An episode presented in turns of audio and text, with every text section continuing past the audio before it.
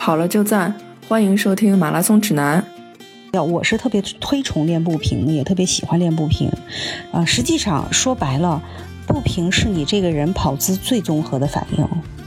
呃，因为可能跑几步的时候你还不觉得，比如说当你的身体能够维持一个两百二的步频长时间，比如说八十分钟，你能够以两百二的步频不用节拍器能够跑得很好，你要没有跑姿去维持啊，基本上不可能达到不可能达到啊，所以跑步频是跑姿特别好的一个反应。那换句换句话说，呃，我们以步频这个能够我们看得见、摸得着的指标来去调整我们的跑姿啊，这是我觉得这是一方面的一个好处。还有一个好处就是，我们其实做就是进行路跑的人，他都是有一个小目标的，就是我希望我自己将来跑得比现在快。啊，这个成绩的目标我觉得是每个人心里的一个小目标，不管是他定位在什么成绩。那么快是怎么来的？那么速度一定是在你跑的过程中用你的步频乘以你的步幅得来的，就是你每分钟跑多少步，对吧，加上每步乘以每步有多长，不就得出来了你的一个距离吗？所以一定是快是这么来的，但是换句话说，你每一步的距离是练不出来的，就是不能盲目的去练。你说我今天把步子跨得大一些，你步子跨得大一些，你头几步或者头头半小时你能跨得大一些，你几个小时你能跨得大一些吗？这不是刻意练出来的，而且那种刻意的练步幅、跨大步，对损伤的风险是非常高的。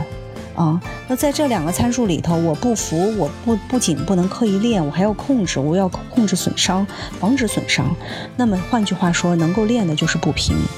嗯，当你在同样步幅的情况下，你的步频在提高的时候，你的速度肯定是在提高啊，就同样步幅你频率提高了，对吧？你一分钟一步你是迈八十公分，你一分钟从两百步提高到了两百二十步，那你跑的这个距离肯定是提高了，加长了，对吧？所以说能能够练到的变量它就是步频啊。那么换句话说，就是步频是呃我们需要练的。呃那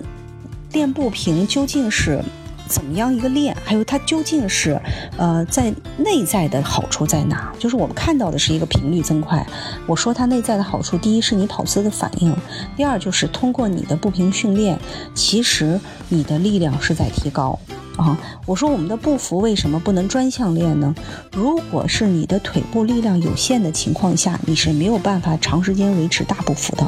它对力量和对于你跑姿的要求是一个综合体现。但是特别巧的就是我在练步频的过程中，我的腿部力量会得到提升啊，就是这种感觉会体现在哪呢？比如说你一个很随意的步频去跑步，你是一四零、一五零、一六零，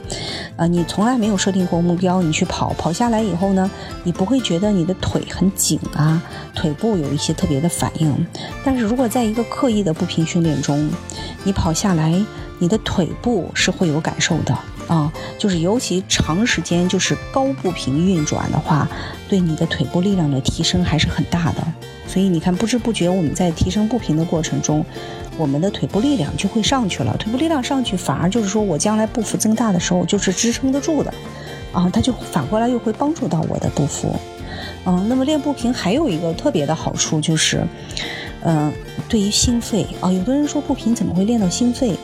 也就是说我想拉一个心肺，比如说我想跑一个一八零的心率的这个跑的时候，我们通常的跑法是短距离冲刺，对吧？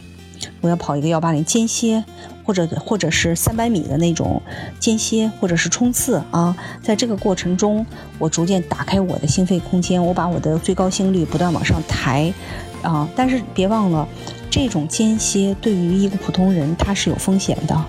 啊，不是谁都可以跑间歇，也不是谁上来就可以跑冲刺。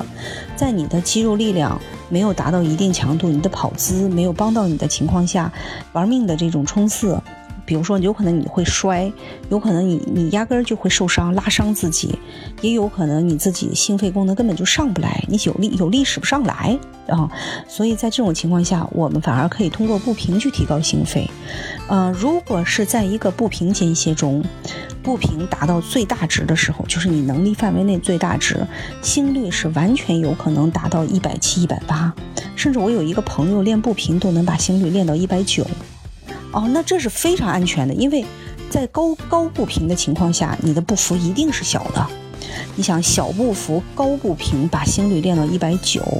那你没有受伤的可能啊，对吧？你这个这个幅度是很小的，但是呢它就很安全的把你的心肺刺激上来了啊、哦，所以在练步频的过程中，对于这个心肺的刺激也是非常非常有效的一个作用。嗯，